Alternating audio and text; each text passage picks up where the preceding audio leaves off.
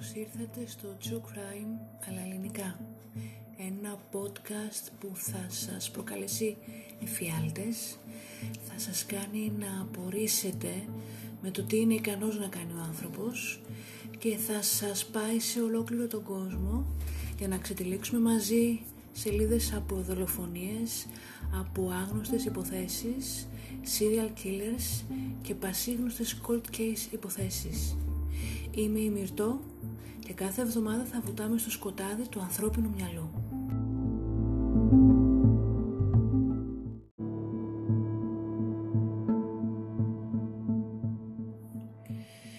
Οκ, λοιπόν, μία σημείωση πριν ξεκινήσουμε το επεισόδιο το καινούριο στην σειρά The Unsolved Ones.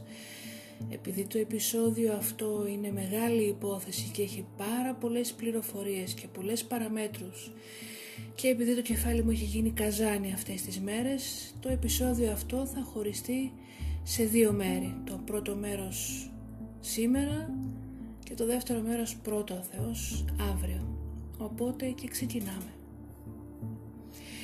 5 Μαΐου του 1993 βρισκόμαστε στο Arkansas και στο δυτικό Memphis, στο West Memphis συγκεκριμένα την γνωστή Bible Belt περιοχή της Αμερικής. Μια περιοχή του Νότου που καλύπτει πολιτείες όπως το Arkansas, την Αλαμπάμα, την Georgia, τη Λουιζιάννα και άλλες νότιες πολιτείες γνωστές για τις έντονες και συντηρητικές θρησκευτικές κοινότητές τους. Η πόλη του West Memphis είναι μια μικρή πολύ φτωχική κοινότητα με σπίτια από τούβλα, με πάρκα, με τροχόσπιτα. Μια κοινωνία που οι Αμερικανοί λένε υποτιμητικά white trash και trailer park trash, ένα προάστιο της εργατικής τάξης. 5 Μαΐου λοιπόν του 93 και τρία αγοράκια 8 χρονών ανεβαίνουν στα ποδήλατά τους. Ο Stevie Branch ζούσε με τη μητέρα του, την Παμ και τον πατριώτη τον Τέρι Hobbs και με τη μικρότερη αδερφή του την Αμάντα. Στο σχολείο ήταν ένας από τους καλύτερους μαθητές με τιμητική διάκριση μάλιστα και μαζί με τους φίλους του, 8 χρονών και αυτοί, τον Chris και τον Mike, ήταν στους προσκόπους. Ο Chris Byers ζούσε με τη μητέρα του την Μελίσσα, τον πατριώτη τον Mark και τον 13χρονο αδερφό του. Ο Chris ήταν ένα τυπικό για την ηλικία του παιδί, παρά το γεγονός ότι είχε διαγνωστεί με ADHD και έπαιρνε φάρμακα όπως το Ritalin και το Carbamazepine. Κατά τη διάρκεια του 93 είχε εμφανίσει μεγάλες αλλαγές στη συμπεριφορά του, κάτι που ανησύχησε τους γονείς αλλά και τους γιατρούς του παρά την φαρμακευτική αγωγή του.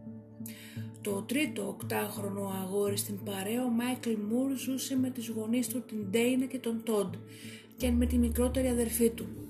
Αγαπούσε πάρα πολύ τους προσκόπους τόσο πολύ μάλιστα που φορούσε σχεδόν κάθε μέρα τη στολή του προσκόπου. Σαν χαρακτήρας ήταν συνήθως ο αρχηγός της παρέας και πολλές φορές αναλάμβανε ευθύνες που οι συνομιλικοί του δεν ήθελαν. Στις 5 Μαΐου λοιπόν και μετά το σχολείο οι τρεις φίλοι επιστρέφουν στα σπίτια τους κατά τις 3 η ώρα το μεσημέρι. Συνέχεια ο Chris πήγε στο σπίτι του φίλου του Στίβι για να δουν μαζί παιδικά στην τηλεόραση με την μικρή αδερφή του. 3 και 10 προσθέθηκε στην παρέα και ο Μάικ. Κατά τις 4 τα τρία αγόρια φεύγουν για να πάνε βόλτα με τα ποδήλατά τους. Επειδή όμως η μητέρα του Στίβι δούλευε απογευματινή βάρδια 5.30 σε ένα φασφουντάδικο, ο μικρός έπρεπε να γυρίσει σπίτι του κατά τις 4.30. Πολλοί από την γειτονιά είδαν εκείνο το απόγευμα τα τρία πιτσιρίκια να κάνουν ποδηλατάδα μαζί με κάποια μεγαλύτερα αγόρια. Κάποια στιγμή πριν από τις 5.30 ένας άλλος γείτονας ανέφερε ότι είδε τα αγόρια, τα 8χρονα αγόρια μαζί με ένα άλλο να οδηγούν δύο ποδήλατα περίπου ένα χιλιόμετρο μακριά από το σπίτι του Στίβι. Κατά τις 5.30 τώρα, ο πατριός του Chris Byers είδε τον γιο του να κατεβαίνει βολίδα τον δρόμο ξαπλωμένος με το στομάχι του πάνω στο skateboard του. Τσαντισμένος ο πατριός του του φώναξε να μαζευτεί σπίτι, που όταν έφτασαν ο μικρός της έφαγε κανονικά για αυτό το επικίνδυνο περιστατικό. Μετά λοιπόν το ξυλίκι ο πατριός Έφυγε με τον μεγαλύτερο αδερφό του Κρίς, ο τον Ράιαν, ο οποίος έπρεπε να παραστεί ως μάρτυρας στο δικαστήριο για μια υπόθεση εγκατάλειψης θύματος τροχαίου. Πριν φύγει όμως έδωσε στον μικρό οδηγίες να καθαρίσει το υπόστεγο του σπιτιού τους πριν ξαναφύγει για να πάει να βρει τους φίλους του. Η μητέρα του Κρίση Μελίσσα θυμάται πως είδε τον γιο της στο υπόστεγο γύρω στις 6 παρατέταρτο. Αυτή όμως θα είναι και η τελευταία φορά που θα δει τον γιο της ζωντανό. Κατά τις 6 η ώρα τα τρία παιδιά είναι και πάλι μαζί πάνω στα ποδήλατά τους και βολτάρουν στη γειτονιά. Εξήμιση μία γειτόνισσα η οποία έβγαινε εκείνη την ώρα από το σπίτι της για να πάει με την οικογένειά της στην εκκλησία κάτι που έκαναν κάθε Τετάρτη άκουσε και είδε τον Τέρι Χόμπς να τρέχει τον πατριό ενός από τα παιδιά να τρέχει πίσω από τα τρία αγόρια και να τους φωνάζει να πάνε σπίτια τους με τα αγόρια επιτόπου να γυρνάνε και να πηγαίνουν προς τη μεριά του Τέρι Χόπς. Σύμφωνα με πολλές μαρτυρίες, ο Τέρι Χόπς θα ήταν και ο τελευταίος που είδε τα αγόρια ζωντανά για τελευταία φορά. Μεταξύ 6.30 τώρα και 7 το απόγευμα, αρκετοί μάρτυρες είδαν τα αγόρια να οδηγούν τα ποδήλατά τους προς την περιοχή των λόφων Robin Hood μία δασόδη περιοχή με ένα αποχετευτικό ριάκι που βρισκόταν κοντά στην κοινότητα. Κατά τις 7 η ώρα πλέον είχε πέσει το σούρουπο. Την επόμενη ημέρα όμως στις 6 Μαΐου του 1993 η ανακάλυψη των γυμνών πτωμάτων των τριών μικρών αγοριών μέσα στο αποχετευτικό κανάλι στους λόφους του Ρόμπιν Χουντ θα ξεκινήσει μία αλυσίδα που μέχρι και σήμερα δεν έχει κλείσει μία από τις παγκόσμια γνωστές υποθέσεις όπου η εξαγρίωση και ο πανικός μιας ολόκληρης κοινότητας, η ανάγκη για την έβρεση ενόχων και για την άμεση τιμωρία τους θα τυφλώσει πολλούς ανθρώπους με δύναμη στα χέρια τους. Η τραγελαφική αστυνομία της περιοχής καθώς και η ανικανότητα ή η τεμπελιά πολλών αστυνομικών μέχρι και σήμερα δεν έχει τιμωρηθεί.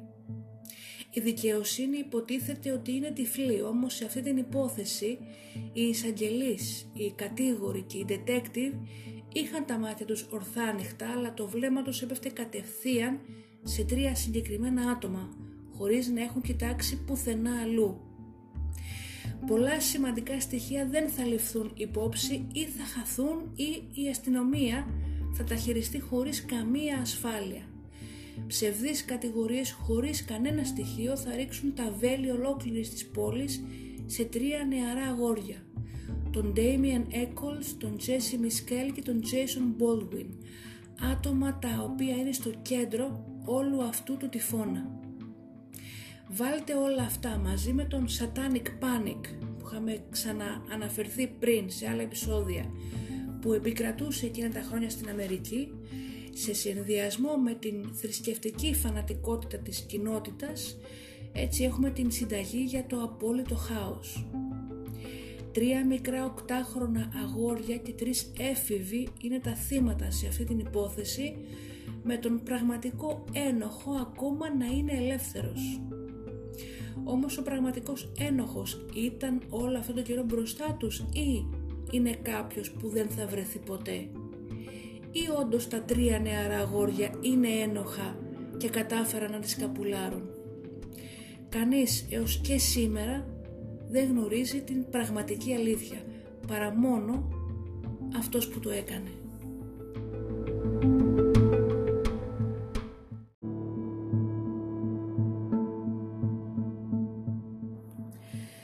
5 Μαΐου του 1993 και ώρα 6 και μισή το απόγευμα, ο Τζον Μαρκ Μπάιερς φτάνει στο σπίτι του από το δικαστήριο μαζί με τον μεγαλύτερο γιο του και διαπιστώνει ότι ο Κρίς ακόμα δεν έχει γυρίσει. Η Μελίσσα, η μητέρα του Κρίς, μιλάει στο τηλέφωνο με το αφεντικό της και δεν έχει προσέξει καν αν ο γιος της έχει γυρίσει ή αν έχει ξαναφύγει. Οι τρεις τους σηκώνονται, φεύγουν από το σπίτι τους και κατά τις, ε, και κατά τις 7 παρατέταρτο αρχίζουν να οδηγούν γύρω από την γειτονιά ψάχνοντας παντού το μικρό γιο τους. Κατά τη διάρκεια της αναζήτησης, ο πατέρας καλεί την αστυνομία για να δηλώσει την εξαφάνιση του γιού του. Η αστυνομία όμως του είπα να περιμένει να πάει 8 ώστε να κάνει επίσημη αναφορά. Ο πατέρας εξηγεί στον αστυνομικό ότι ο λόγος που ανησυχεί τόσο πολύ ήταν ότι ο Κρίς δεν είχε εξαφανιστεί ποτέ άλλοτε έτσι. Αργότερα όμως η μητέρα του Κρίς, η Μελίσσα, κατά τη διάρκεια μιας συνέντευξης το 93 τον Μάιο, τέλη Μαΐου, είπε ότι κάτι τέτοιο δεν ίσχυε καθώς ο μικρός και σε άλλες περιπτώσεις είχε φύγει αλλά μερικές ώρες μετά είχε γυρίσει σπίτι του. 8 η ώρα πλέον το βράδυ και ο Τζον Μπάιερς καλεί το αστυνομικό τμήμα του δυτικού Μέμφις για να αναφέρει και επίσημα την εξαφάνιση του γιού του. Εμφανίζεται η αστυνομικός Regina Μικ, έναν χαρακτήρα που θα τον δούμε αργότερα στο επεισόδιο, οπότε να την έχετε στο μυαλό σας. Η αστυνομικός Regina Μικ λοιπόν πάει στο σπίτι των Byers για να μιλήσει με τους γονείς. 15 λεπτά αργότερα η Diana Moore, η μητέρα του Michael Moore, του άλλου από τα τρία αγόρια, μιλάει με τον Byers και του λέει ότι είδε τα τρία αγόρια μαζί κατά τις 6 και πως ούτε ο γιος της, ο, γιος της, ο Μάικλ, έχει γυρίσει σπίτι. Μαζί λοιπόν με την Νταϊάννα, την Μελίσσα και τον γιο του τον Μεγάλο άρχισαν να ψάχνουν όλη την περιοχή των λόφων του Ρόμπιν Hoods εκεί που ήξεραν πως τα αγόρια ήταν την τελευταία φορά. Κάποια στιγμή κατά τις 8.30 μέχρι τις 10.30 πήγε ο Byers μόνος του στο σπίτι για να αλλάξει ρούχα, να βάλει φόρμα και μπότες και λίγο να ξεκουραστεί για να συνεχίσει την έρευνα. Όταν έφυγε από το σπίτι του προσθέθηκαν και άλλα άτομα για να τον βοηθήσουν και μας αργότερα και ένας αστυνομικός που είχε έρθει από το τμήμα ο οποίος συνέχισε να ψάχνει μαζί τους γύρω στις 11 το βράδυ. 11 το βράδυ ο Μπάιερς αποφασίζει να γυρίσει σπίτι και να καλέσει τον Σερίφη και απελπισμένος του ζητάει να στείλουν μια ομάδα έρευνας και διάσωσης. Όμως ο Σερί, από το γραφείο του Σερίφη του λένε να καλέσει το πρωί και να μιλήσει με τον κύριο Ντένιβερ Ριντ για να κανονίσει την ομάδα. Αγανακτισμένος από την συμπεριφορά του γραφείου του Σερίφη παίρνει τον γιο του ξανά και πάνε πάλι να ψάξουν πηγαίνοντας προς το μέρος όπου είναι το rest stop των φορτηγών ένα μέρος που είναι λίγο πιο δίπλα από τους ε, λόφους του Robin Hill και ρωτάει και εκεί αν έχουν δει το γιο του χωρίς όμως να υπάρχει καθόλου τύχη. Βγήκαν από το αυτοκίνητό τους, άρχισαν να φωνάζουν τα ονόματα των τριών παιδιών, πάταγαν τις κόρνες τους αλλά και πάλι δεν μπόρεσαν να κάνουν τίποτα. Γύρισαν σπίτι, βρέθηκαν και με τους άλλους γονείς που πλέον και αυτοί είχαν αρχίσει πανικοβλημένοι να ψάχνουν και είπαν να κάνουν άλλη μία προσπάθεια. Πλέον είχε φτάσει μια μισή το πρωί όταν ένας αστυνομικός, ο αστυνομικός Μπολ πήγε στο σπίτι του Μπάιερς για να τον ενημερώσει πως η αστυνομία επιτέλους είχε ξεκινήσει να κάνει και αυτή έρευνα στην περιοχή. Κατά τις 2 η ώρα με, ε, το πρωί ο Μπάιερ ξαναβγήκε μαζί με άλλους φίλους του για να ψάξουν τα αγόρια. Γύρισαν όμως στο σπίτι κουρασμένοι και με άδεια χέρια και αποφάσισαν να βγουν ξανά με το πρώτο φως της ημέρας. Έτσι και στις 6.30 το πρωί νωρίς νωρίς ο Μπάιερς κάλεσε την πρώτη στιγμή που μπόρεσε τον Denver Reed όπως του είχαν πει από το γραφείο του Σερίφη και τον συνάντησε 8 η ώρα όπου μαζί με αυτόν και με την ομάδα διάσωσης οι έρευνες συνεχίστηκαν έως τις 2 παρά τέταρτο όταν ένας αστυνομικός, ο Μάικ Άλεν, βρήκε ένα καπέλο και ένα παπούτσι μέσα στο θολό από λάσπες ριάκι. Σημειώστε ότι την προηγούμενη μέρα, το απόγευμα και το βράδυ, πολλοί είχαν περάσει από αυτό το ριάκι όταν έψαχναν και τα αγόρια. Όμως για να μπορέσει κάποιος να δει καλά μέσα, έπρεπε να σταθεί πολύ πολύ άκρη στις όχθες του λόφου και να κοιτάξει κατευθείαν κάτω, καθώς το ριάκι ήταν πολύ βαθύ. Ένας άλλος αστυνομικός, ο Brian Ridge, αποφάσισε να μπει μέσα στο ριάκι το οποίο ήταν περίπου βάθους ενός μέτρου και πέφτοντας στα τέσσερα άρχισε να ψάχνει το θολό νερό. Κάποια στιγμή το δεξί του πόδι ακούμπησε κάτι και όταν το σήκωσε αργά το άψυχο και γυμνό σώμα ενός μικρού αγοριού ξεβράστηκε στην επιφάνεια από την λάσπη του πυθμένα. Το πρώτο θύμα που εμφανίστηκε ήταν ο Μάικλ Μουρ. Μία ώρα μετά ο αστυνομικός μπόρεσε και βρήκε και τα άλλα δύο παιδιά, τα άλλα δύο μικρά αγόρια, τα δύο γυμνά πτώματά τους, αυτά του Chris Byers και του Stevie Branch. Και τα τρία αγόρια ήταν εντελώς γυμνά, όπως είπαμε, δεμένα hog-tied. Hog-tied είναι κάτι που λέγεται στην Αμερική, αν και δεν είναι σωστό εντελώς σύμφωνα με την αυτοψία. Ε, hog-tied είναι όταν το δεξί σου χέρι είναι δεμένο πίσω από την πλάτη με τον αριστερό αστράγαλο και το αριστερό χέρι είναι δεμένο πίσω από την πλάτη πάλι με τον δεξιό αστράγαλο. Όμως τα τρία αγοράκια ήταν δεξί χέρι πίσω από την πλάτη πάλι με δεξί αστράγαλο και αριστερό χέρι πίσω από την πλάτη πάλι με αριστερό αστράγαλο. Οι παρόντες αστυνομικοί κάλεσαν τον ιατροδικαστή Ken Hale, ο οποίος όμως έφτασε μετά από δύο ώρες στη σκηνή του εγκλήματος. Δύο ώρες όπου τα πτώματα των αγοριών, των μικρών αγοριών, ήταν αφημένα στις όχθες του Ριακιού πάνω χωρίς να έχουν καλυφθεί με τίποτα εκτεθειμένα στο φως και στη ζέστη και σε πιθανά έντομα με αποτέλεσμα ό,τι τυχόν σημαντικές πληροφορίες να υπήρχαν ίσως να έπαθαν κάποια ζημιά από το φως του ήλιου αλλά και από τη ζέστη. Η αστυνομία τελείωνε, ευχαριστώ, η αστυνομία λανθασμένα έκρινε από την πρώτη ματιά που ρίξαν στα πτώματα ότι και τα τρία αγόρια είχαν πέσει θύμα βιασμού. Όμως η επίσημη αναφορά του γιατρού Φρανκ Περέτη, που ο οποίος έκανε και την αυτοψία, απέκλεισε σεξουαλική επίθεση. Η διαστολή του πρωκτού που εμφάνιζαν και τα τρία πτώματα πιστεύεται λανθασμένα ότι είναι απόδειξη προκτικού βιασμού. Στην πραγματικότητα όμως είναι ένα φυσικό περιστατικό που γίνεται κατά τον θάνατο του ανθρώπου.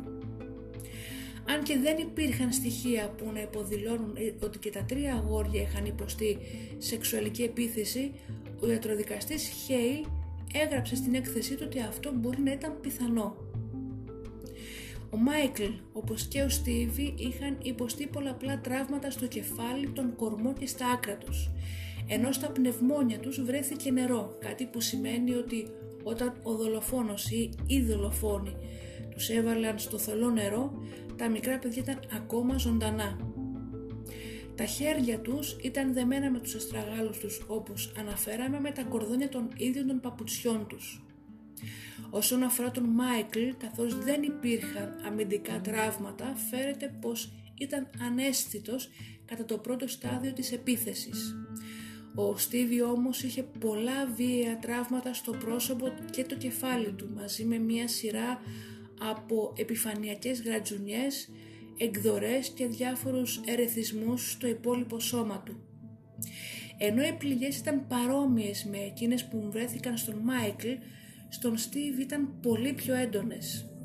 Υπήρχε επίσης ένα κάταγμα περίπου 2,5 εκατοστών στη βάση του κρανίου. Ο Περέτη, ο γιατρός, ε, δεν σημείωσε την παρουσία εκτεταμένων αμυντικών πληγών στον Στίβι. Αν και δεν υπήρχαν στοιχεία που να το υποστηρίζουν, στην έκθεσή του ο Χέιλ δήλωσε ότι και ο Στίβεν μπορεί να έχει υποστεί σεξουαλική επίθεση. Το τρίτο πιτσιρίκι όμως ο Chris είχε δεχθεί πιο εκτεταμένα, πιο βία και εμφανώς πιο σεξουαλικά σε είδους τραύματα από τα άλλα δύο αγόρια, σύμφωνα με την ιατροδικαστική αναφορά. Ενώ είχε και αυτός πολλαπλά τραύματα στο κεφάλι, ο θάνατός του επήλθε από ακατάσχετη αιμορραγία. Τελείωνε.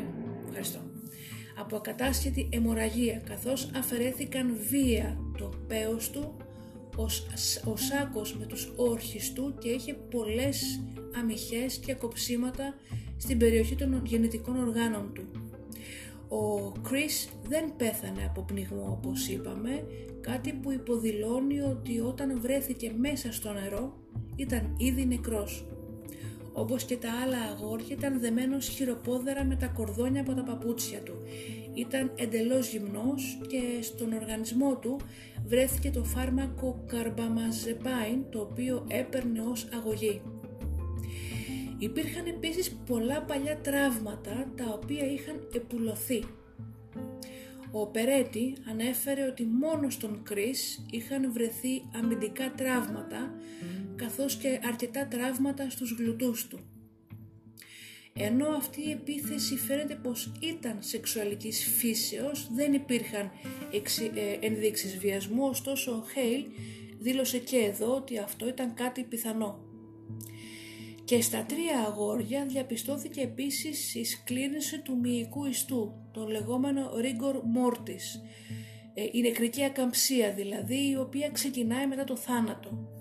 Η κανονική νεκρική ακαμψία ξεκινάει περίπου 2 έως 4 ώρες μετά τον θάνατο, ενώ η πλήρης ακαμψία, το full rigor mortis, εμφανίζεται από 8 έως 12 ώρες μετά τον θάνατο και πάντα ανάλογα με τις περιβαντολογικές συνθήκες. Σύμφωνα με τον γιατρό, ο θάνατος των αγοριών πρέπει να επήλθε οπότε μεταξύ 1 και 5 το πρωί. Μας πιάσαμε. Στην σκηνή του εγκλήματος δεν βρέθηκε ποτέ κάποιο όπλο ή κάποιο μαχαίρι. Τα ρούχα των αγοριών βρέθηκαν μέσα στο ριάκι μαζί με τα αγόρια, με αποτέλεσμα οποιοδήποτε χρήσιμο αποδεκτικό στοιχείο πιθανόν να έχει εξαφανιστεί από το νερό. Έλειπαν επίσης κάποια από τα εσούρουχά τους καθώς και μία ή δύο κάλτσες. Τα σώματά τους ήταν σφινωμένα με κλαδιά στον, λασπωμένα πυθμένα, στον λασπωμένο πυθμένα του ριακιού κλαδιά που όμως την ημέρα ανακάλυψης των πτωμάτων δεν συλλέχθηκαν ως σημαντικά στοιχεία από την αστυνομία. Αίμα δεν βρέθηκε παρά μόνο μια πολύ πολύ μικρή ποσότητα κάτω από τα σώματά τους όταν αυτά είχαν μεταφερθεί από τους αστυνομικούς στις όχθες. Όχθες όμως οι οποίες φαινόντουσαν σε κάποιο μέρος να είχαν καθαριστεί ίσως με κάποια κλαδιά ενώ λίγο πιο δίπλα βρέθηκε ένα αχνό αποτύπωμα παπουτσιού.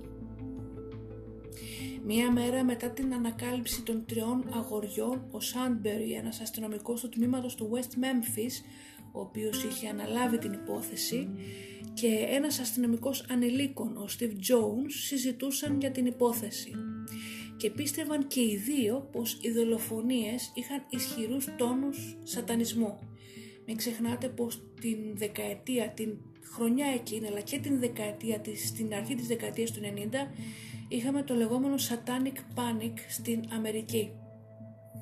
Μάλιστα είχαν κάνει ιδιαίτερα, ειδικά σεμινάρια σε αστυνομικά τμήματα για το πώς να αντιμετωπίσουν τέτοια εγκλήματα σατανιστικής φύσεως. Ρωτώντας λοιπόν ο Σάνμπερι τον Jones ποιον θεωρείς ικανό να έχει κάνει κάτι τέτοιο, ο Τζόνς του παρουσίασε μία λίστα με νεαρά άτομα τα οποία ήταν γνωστά τα ραχοπιά στοιχεία στην αστυνομία της περιοχής και του είπε να έχει στο νου του τον Ντέιμιαν Έκολς, ένα παιδί το οποίο γνώριζε ο αστυνομικός ότι συμμετείχε σε αποκρυφικές δραστηριότητες και, ο οποίος, τον, και τον οποίο τον είχε ικανό να κάνει ένα τέτοιο έγκλημα. Μαζί με τον Damian Eccles ήταν άλλα 9 άτομα στην λίστα. Σε αυτά ήταν ο Jason Baldwin και ο Jesse Miskelly. Ο Damian Eccles γεννήθηκε ως Michael Wayne Hutchinson στις 11 Δεκεμβρίου του 1974 σε μια πάρα πολύ φτωχή οικογένεια. Μέχρι το διαζύγιό τους, οι γονείς του Damian μετακόμιζαν συχνά λόγω της δουλειάς του πατέρα του και δεν, δεν έμεναν για πολύ καιρό σε ένα μέρος. Μην έχοντας πολλούς φίλους λόγω των μετακομίσεων έμαθε να απολαμβάνει την δική του παρέα. Όταν η μητέρα του παντρεύτηκε ξανά μετά το διαζύγιο, ο Ντέιμιεν υιοθετήθηκε επίσημα από τον δεύτερο σύζυγό της, τον Jack Eccles και μετακόμισαν στο West Memphis. Στα 13 του ο Ντέμιαν αποφάσισε να αλλάξει επίσημα το επώνυμό του και πήρε αυτό του θετού πατέρα του. Από το γυμνάσιο όμως και μετά η ζωή του άρχισε να αλλάζει δραματικά. Στο γυμνάσιο οι κάποτε καλοί βαθμοί του άρχισαν να πέφτουν, μια κατάσταση η οποία δεν βελτιώθηκε καθόλου. Και στα 15 του η σχέση του με την μητέρα του χειροτέρευε με καθημερινούς καυγάδες. Οι συνομήλικοι του τον θεωρούσαν πάντα περίεργο και διαφορετικό, κάτι βέβαια που και ο ίδιος το ήθελε. Φορούσε πλέον πάντα μαύρα ρούχα μαζί με ένα μαύρο μακρύ παλτό, ρούχα τα οποία απεικόνιζαν την απομόνωση και την κατάθλιψη που ζούσε. Μια κατάθλιψη η οποία αυξήθηκε δραματικά τα επόμενα δύο χρόνια. Η αναζήτησή του για πνευματική αλήθεια και για νόημα στη ζωή του, παρόλο που υπήρχε σε νεαρή ηλικία, έγινε το επίκεντρο της ζωής του εκείνη τη στιγμή. Προσπάθησε για πολλά χρόνια να βρει το νόημα στην πεντηκοστιανή, πεντηκοστιανή εκκλησία, στην οποία πήγαινε ο πατέρας του, χωρίς όμως να έχει καμία επιτυχία. Εξερεύνησε και άλλες θρησκείες, όπως ο Βουδισμός, ο Ινδουισμός και το Ισλάμ, προτού ανακαλύψει τον Καθολικισμό. Και καθώς ένιωθε ότι βρήκε αυτό που έψαχνε, αποφάσισε να βαφτιστεί, όμως ακόμα και μετά την βάφτισή του ένιωθε κενός. Κατά την διάρκεια εκείνης της περίοδου αποφάσισε να αλλάξει το όνομά του σε Damien. Πήρε το όνομά του από έναν καθολικό ιερέα του 19ου αιώνα, ο οποίος φρόντιζε τους λεπρούς σε ένα νησί στην Χαβάη, στο νησί Μόλοκάι της Χαβάης. Βέβαια, οι κακόβουλες φήμες που κυκλοφορούσαν στο West Memphis εκείνη την περίοδο, ε, όταν είχε ανακαλυφθεί πλέον το έγκλημα, έλεγαν ότι ονόμασε έτσι τον εαυτό του από τον κεντρικό χαρακτήρα της ταινίας «Ο Ιωνός».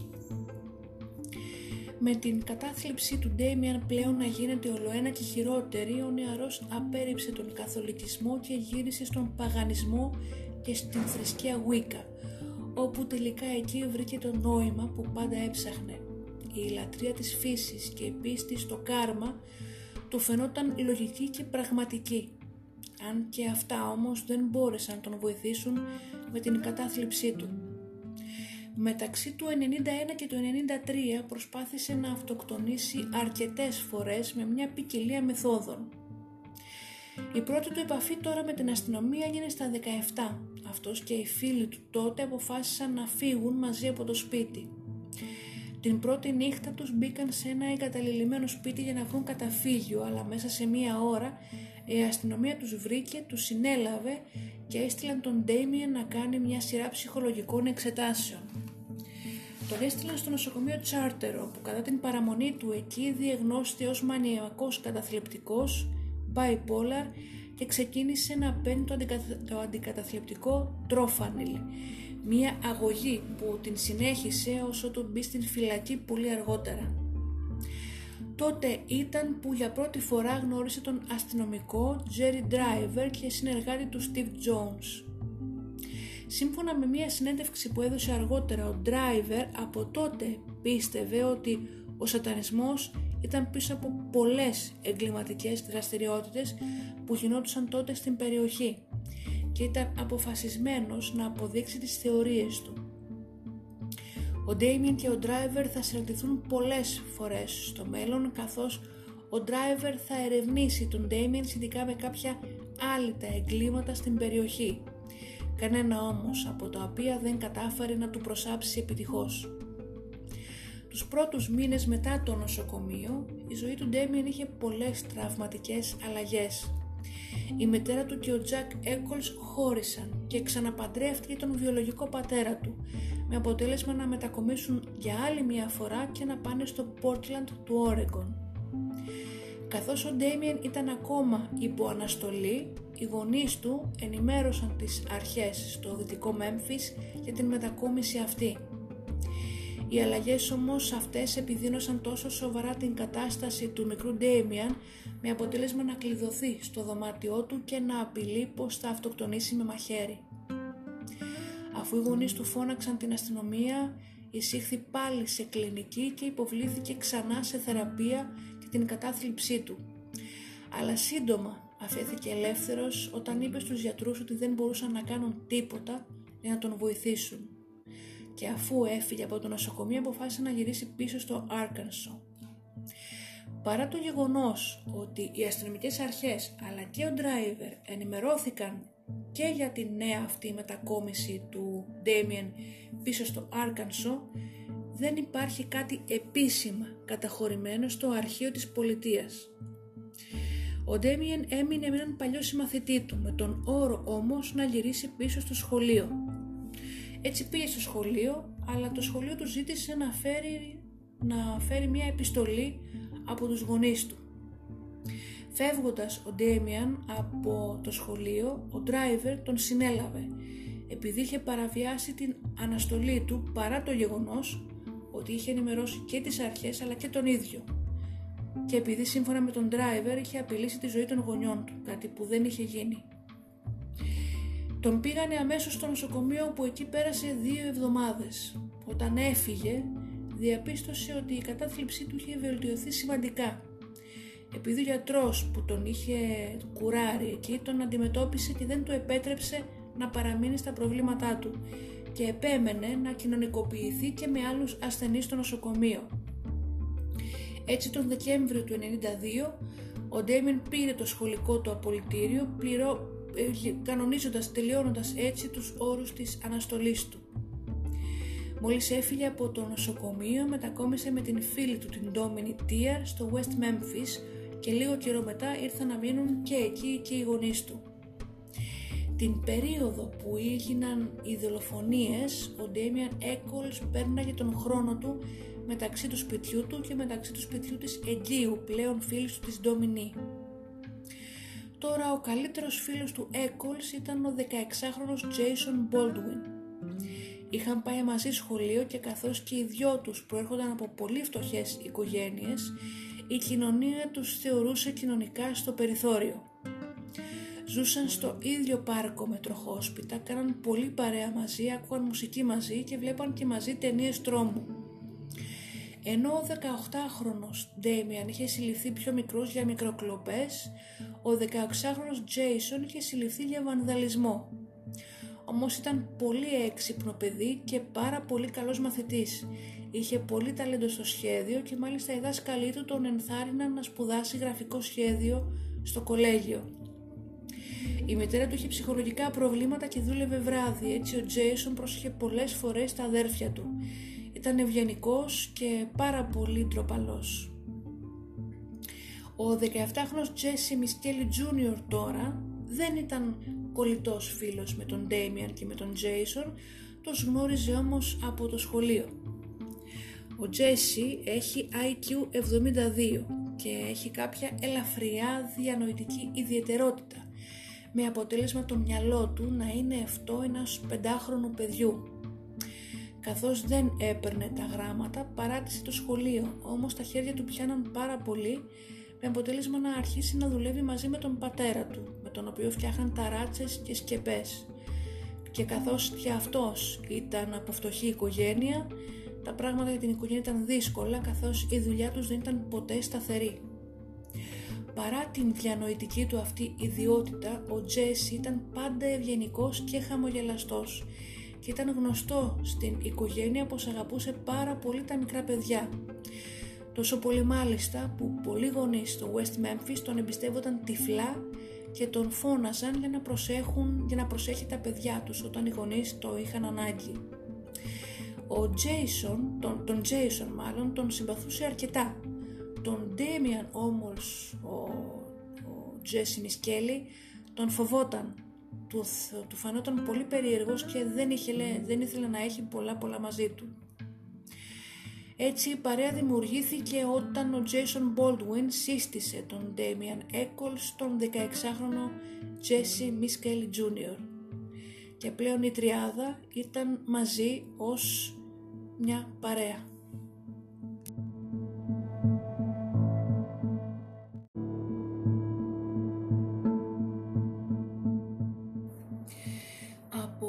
Και πέρα ξεκινάει το δεύτερο μέρος το οποίο ανεβαίνει 25 έκτου.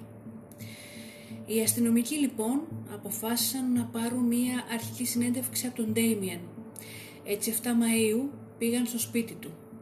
Ο αστυνομικός τράβηξε μια φωτογραφία Polaroid του Ντέιμιεν για το αρχείο όπου παρατήρησε ότι είχε ένα μικρό τατουάζ με 5α κάτω στον λαιμό του. Δύο μέρες μετά αποφάσισαν να τον φέρουν στο τμήμα για επίσημη συνέντευξη αλλά και για να του κάνουν τεστ με πολύγραφο. Οι detectives συζήτησαν επανειλημμένα ευαίσθητα ζητήματα σχετικά με την υπόθεση, ζητώντας τους μάλιστα την γνώμη τους σχετικά με ορισμένες πτυχές των δολοφονιών. Ο ίδιος είπε στους detective ότι ήταν με τον Jason και την κομπέλα του την Domini το απόγευμα της 5ης Μαΐου στο σπίτι του θείου του, του Baldwin. Ο Ντέμιεν κάλεσε τότε τη μητέρα του και τη ζήτησε να πάει αυτόν και την Domini σε ένα κοντινό κατάστημα με βίντεο. Έτσι και έφυγαν με τη μητέρα του, μετά άφησαν την Ντόμινη στο τροχό σπιτό της και με την υπόλοιπη οικογένειά του πήγαν σε ένα φιλικό σπίτι, από το οποίο έφυγα κατά τις 5 το απόγευμα. Με τον Ντέιμιαν να είναι με την οικογένειά του σπίτι όλο το βράδυ, κατά το οποίο βράδυ μίλαγε για πολλή ώρα στο τηλέφωνο με τις φίλες του, είναι κλήσεις που θα μπορούσαν εύκολα να εντοπιστούν από την αστυνομία τότε για να αποδειχθεί το άλλο του. Είπε ακόμα ότι την 5η 6 Μαΐου ο Ντέιμιεν και η κοπέλα του πέρασαν την ημέρα στο τροχό σπιτό της.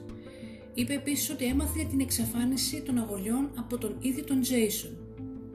Οι δυο τους βρέθηκαν περίπου κατά τις 2 παρατέταρτο εκείνο το μεσημέρι.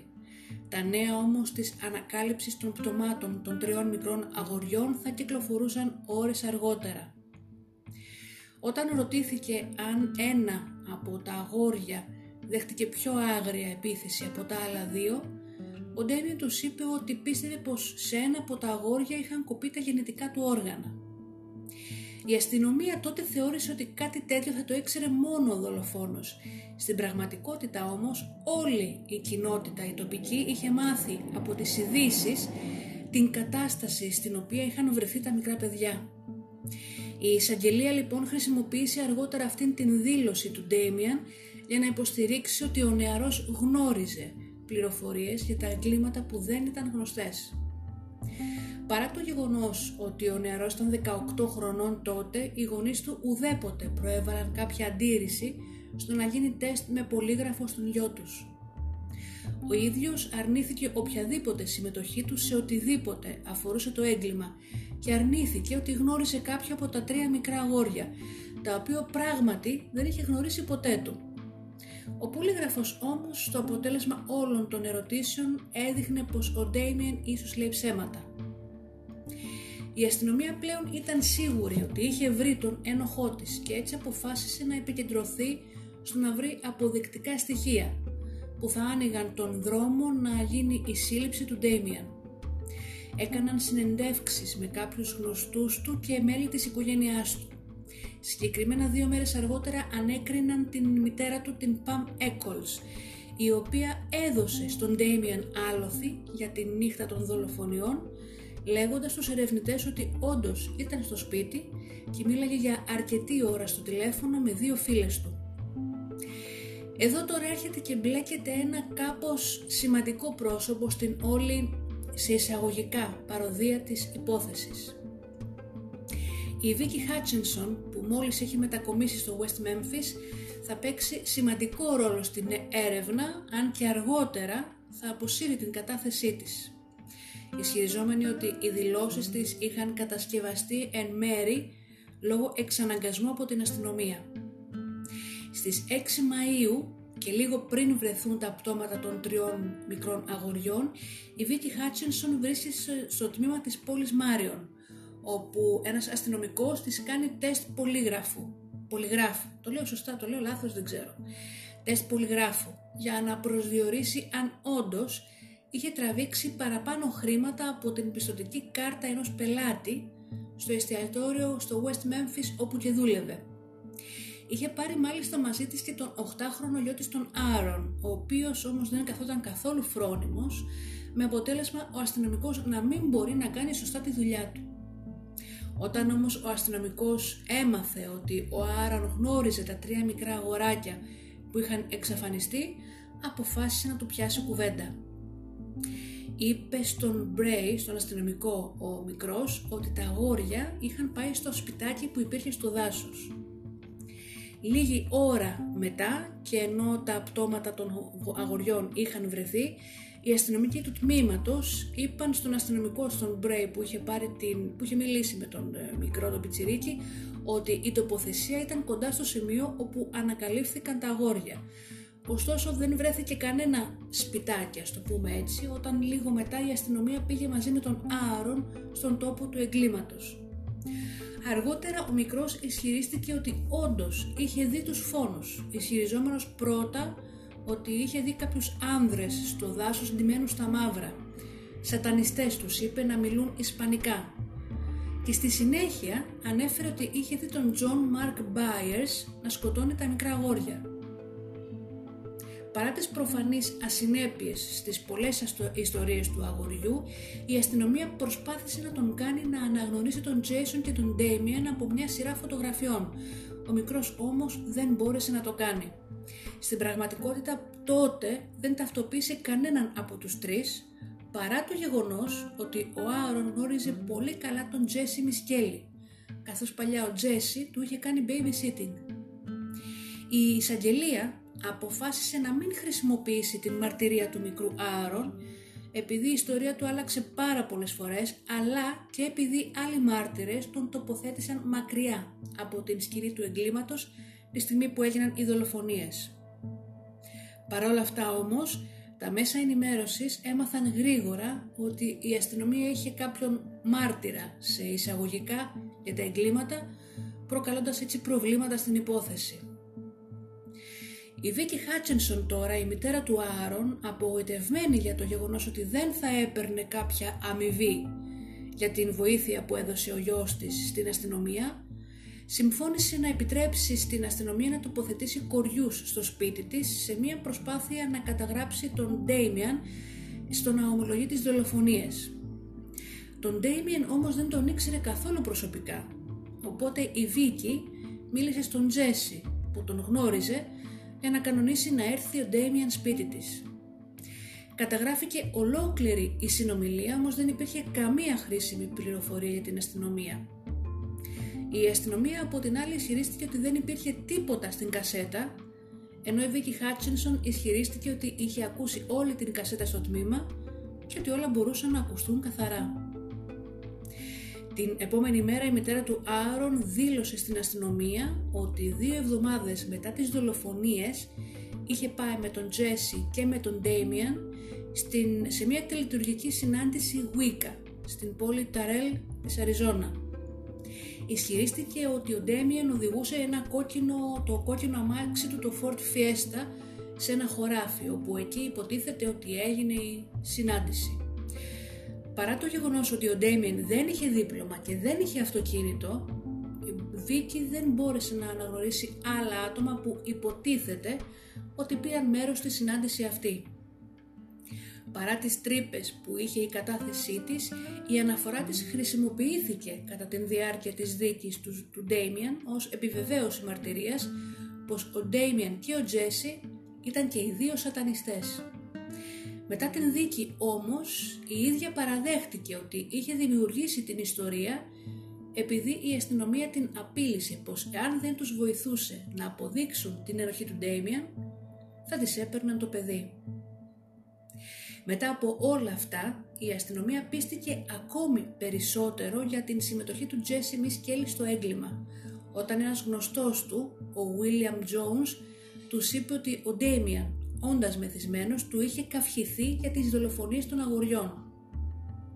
Προτού όμως μπορέσει να καταθέσει στην δίκη του Τζέσι, ο Τζόουνς πήρε πίσω την κατάθεσή του λέγοντας στην αστυνομία ότι είχε πει ψέματα και πως ό,τι είχε ακούσει ήταν μόνο φήμες για τη συμμετοχή του Ντέιμιαν.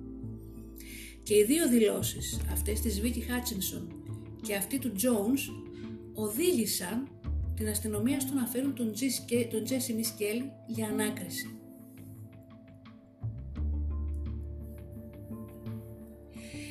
Κατά την διάρκεια της 12ωρης ανάκρισης του Τζέσι, που σημειωτέον έγινε χωρίς παρουσία γονέα, αν και ο πατέρας του είχε υπογράψει δίνοντας το ok, χωρίς παρουσία γονέα λοιπόν ή παρουσία δικηγόρου, κάτι που είναι παράνομο κατά την αστυνομική συνέντευξη ανηλίκων, ο Τζέσι υποβλήθηκε σε τρεις συνολικά δοκιμασίες πολυγράφου και η αστυνομία κατάφερε να εξασφαλίσει σε εισαγωγικά την ομολογία του για την δολοφονία των τριών αγοριών. στην οποία ονόμασε τον Jason και τον Damien ως συνεργάτες του. Σύμφωνα με τον δικηγόρο υπεράσπισης του Τζέσι, ο ίδιος ισχυρίζεται ότι η αστυνομία προσέγγισε αρχικά τον ίδιο και τους φίλους του και τους προσέφεραν αμοιβή για οποιαδήποτε πληροφορία δοθεί σχετικά με τις δολοφονίες. Κανονικά αυτή η παραβίαση των συνταγματικών δικαιωμάτων ως ανηλίκου θα ήταν αρκετή για να μην γίνει δεκτή η ομολογία του Τζέσι, όμως για κάποιο λόγο ο δικαστής Μπέρνετ επέλεξε να την δεχτεί. Λίγο πριν ξεκινήσει το τεστ του πολύγραφου, του ανιχνευτή ψεύδους, ο ένας detective, εκμεταλλευόμενας σίγουρα την διανοητική κατάσταση του Τζέσι, του είπε πως η μηχανή αυτή που είχε μπορούσε να διαβάσει το μυαλό και να τους πει τι υπάρχει ακριβώς στο μυαλό του καθενός. Λογικό είναι ο Τζέσι από εκεί και πέρα να μπερδευτεί και να αρχίσει να φοβάται. Καθ' όλη την διάρκεια της δίθεν ομολογίας του έλεγε στους αστυνομικούς ότι ήθελε να πάει σπίτι του. Αυτοί του απαντούσαν σε λίγο, σε λίγο, σε λίγο, αλλά συνέχιζαν να του κάνουν τις ίδιες ερωτήσεις επανειλημμένως. Από εκείνο το σημείο και μετά η ανάκριση έγινε πιο σκληρή. Ο Τζέσι συνέχιζε να τους λέει ότι δεν ήξερε ποιος σκότωσε τα μικρά παιδιά και ότι απλά είχε ακούσει για το έγκλημα από έναν φίλο του. Οι αστυνομικοί όμως συνέχισαν να του φωνάζουν κάθε φορά που ο Τζέσι μίλαγε έως ότου πλέον άρχισε να τους λέει αυτά που ήθελαν πραγματικά να ακούσουν.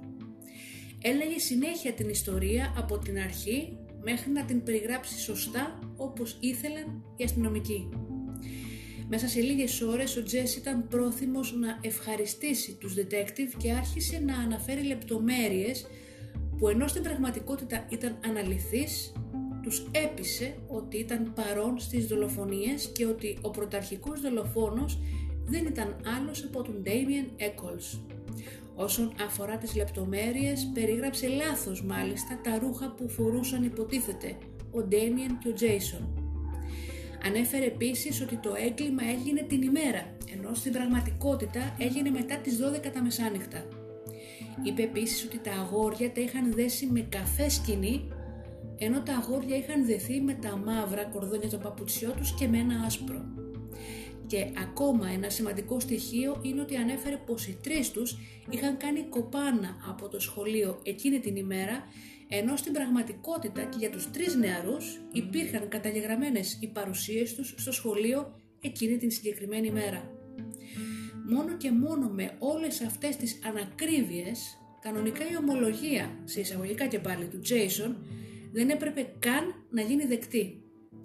Όμως επειδή οι αστυνομικοί είχαν ανάγκη να παρουσιάσουν στην κοινωνία έναν οποιοδήποτε ένοχο, αποφάσισαν να κάνουν επίσημη την ομολογία και ως αποτέλεσμα να διαταχθεί η σύλληψή του Jason και του Damien και του Jesse, καθώς και να γίνει και έρευνα στα σπίτια και των τριών νεαρών.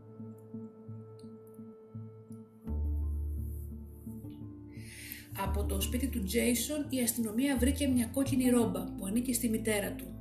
15 μαύρα και ένα άσπρο μπλουζάκι. Στο σπίτι του Ντέιμιαν βρήκαν δύο σημειωματάρια που φαινόντουσαν να είχαν σατανικά κείμενα. Ένα κόκκινο μπλουζάκι, μπλε τζιν και ένα ζευγάρι μπότες. Επίσης αφού οι δίτες έψαξαν σε μια λίμνη πίσω από το σπίτι του Baldwin, βρήκαν ένα μαχαίρι. Το εγκληματολογικό εργαστήριο κατέθεσε ότι βρήκε ίνες στα ρούχα των θυμάτων που ήταν μικροσκοπικά παρόμοιες, προσέξτε, παρόμοιες, όχι ίδιες, με τέσσερις ίνες που βρέθηκαν στα σπίτια του Jason και του Damien. Ενώ στο σπίτι του Jesse δεν βρέθηκε τίποτα. Μία κόκκινη ίνα πάλι που βρέθηκε στη ρόμπα της μητέρας του Jason ήταν μικροσκοπικά παρόμοια, να το πάλι το παρόμοια, αλλά όχι ίδια με τις ίνες από το πουκάμισο του ενός από τα μικρά αγόρια του James Moore. Μία πράσινη ίνα πολυεστέρα στο καπέλο του James είχε παρόμοια δομή με εκείνη που βρέθηκε σε ένα μπλε πουκάμισο από βαμβάκι πολυεστέρα που ανήκε σε συγγενή των παιδιών και βρέθηκε στο σπίτι του Damien. Οι ίνες από το ίδιο πουκάμισο ταιριάζουν επίσης με ένα βαμβάκι και με μια πολυεστερική ίνα που βρίσκεται στο μπλε παντελόνι του James. Ο δικηγόρος υπεράσπισης είχε μάλιστα παρουσιάσει και έναν δικό του μάρτυρα ινών ειδικός της ίνες, ο οποίος αμφισβήτησε την ομοιότητα της κόκκινης ίνας.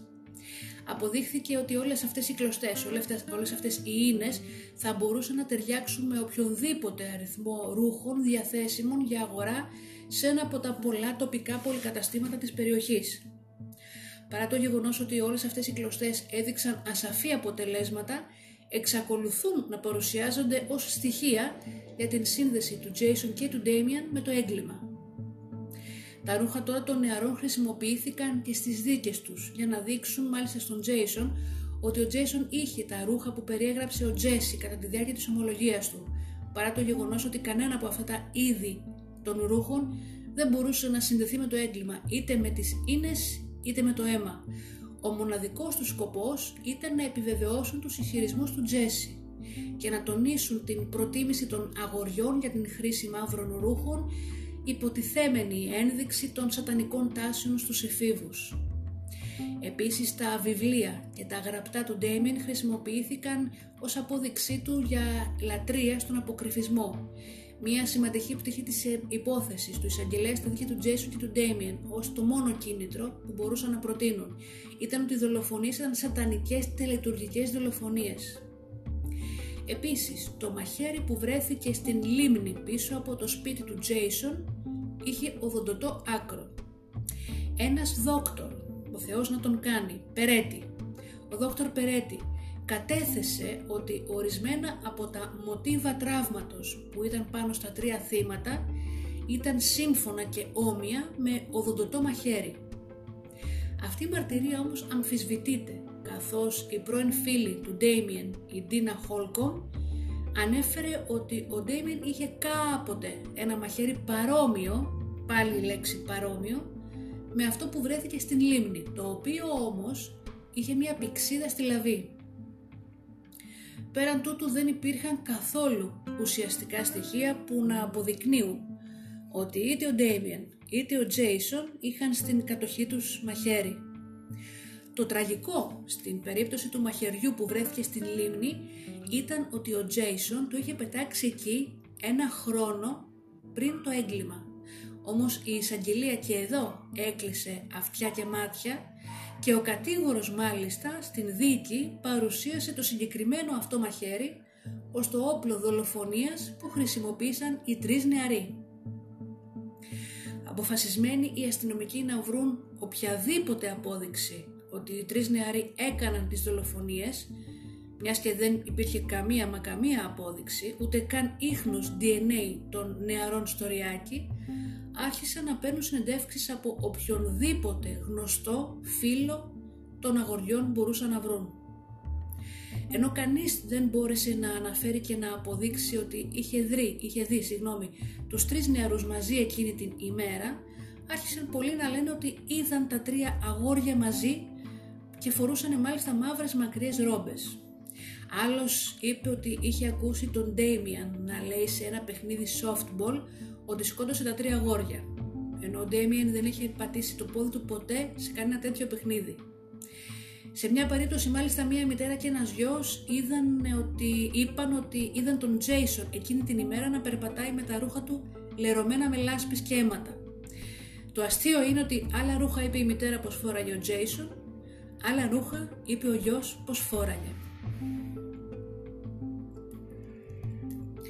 Ο Τζέσι Μισκέλη αποφασίστηκε ότι θα δικαστεί χωριστά και η δίκη του έτσι ξεκίνησε τον Ιανουάριο του 1994.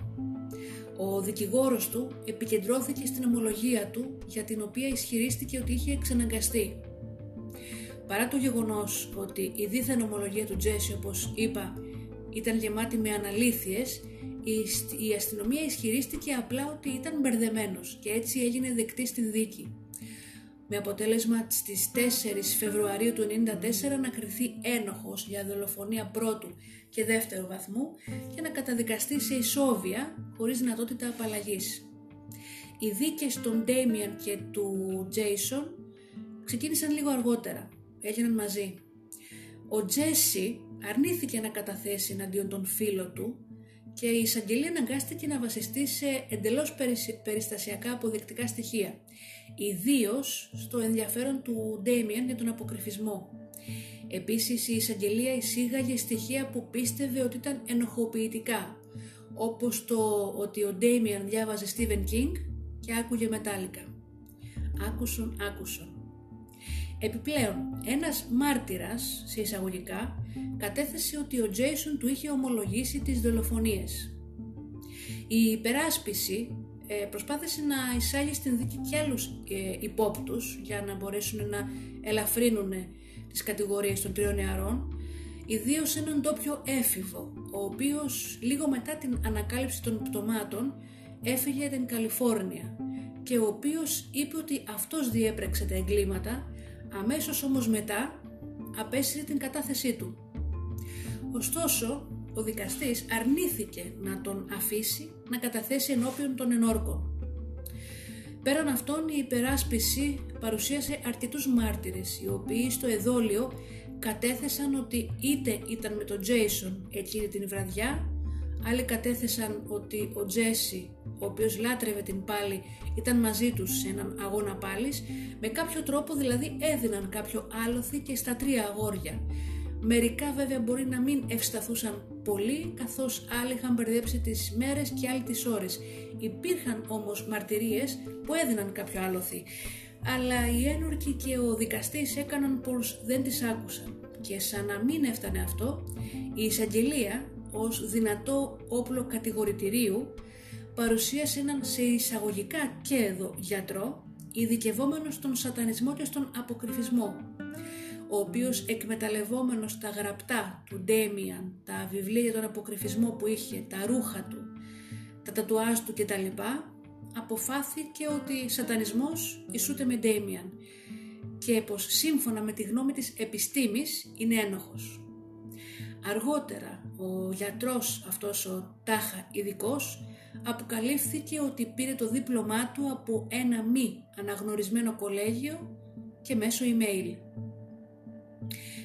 18 Μαρτίου του 1994 τώρα ο Ντέμιαν και ο Τζέισον κρίθηκαν ένοχοι για δολοφονίες πρώτου βαθμού. Ο Ντέμιαν Έκολς καταδικάστηκε αργότερα σε θανατική ποινή και ο Τζέισον Μπόλτουιν ισόβια χωρίς δυνατότητα απαλλαγής.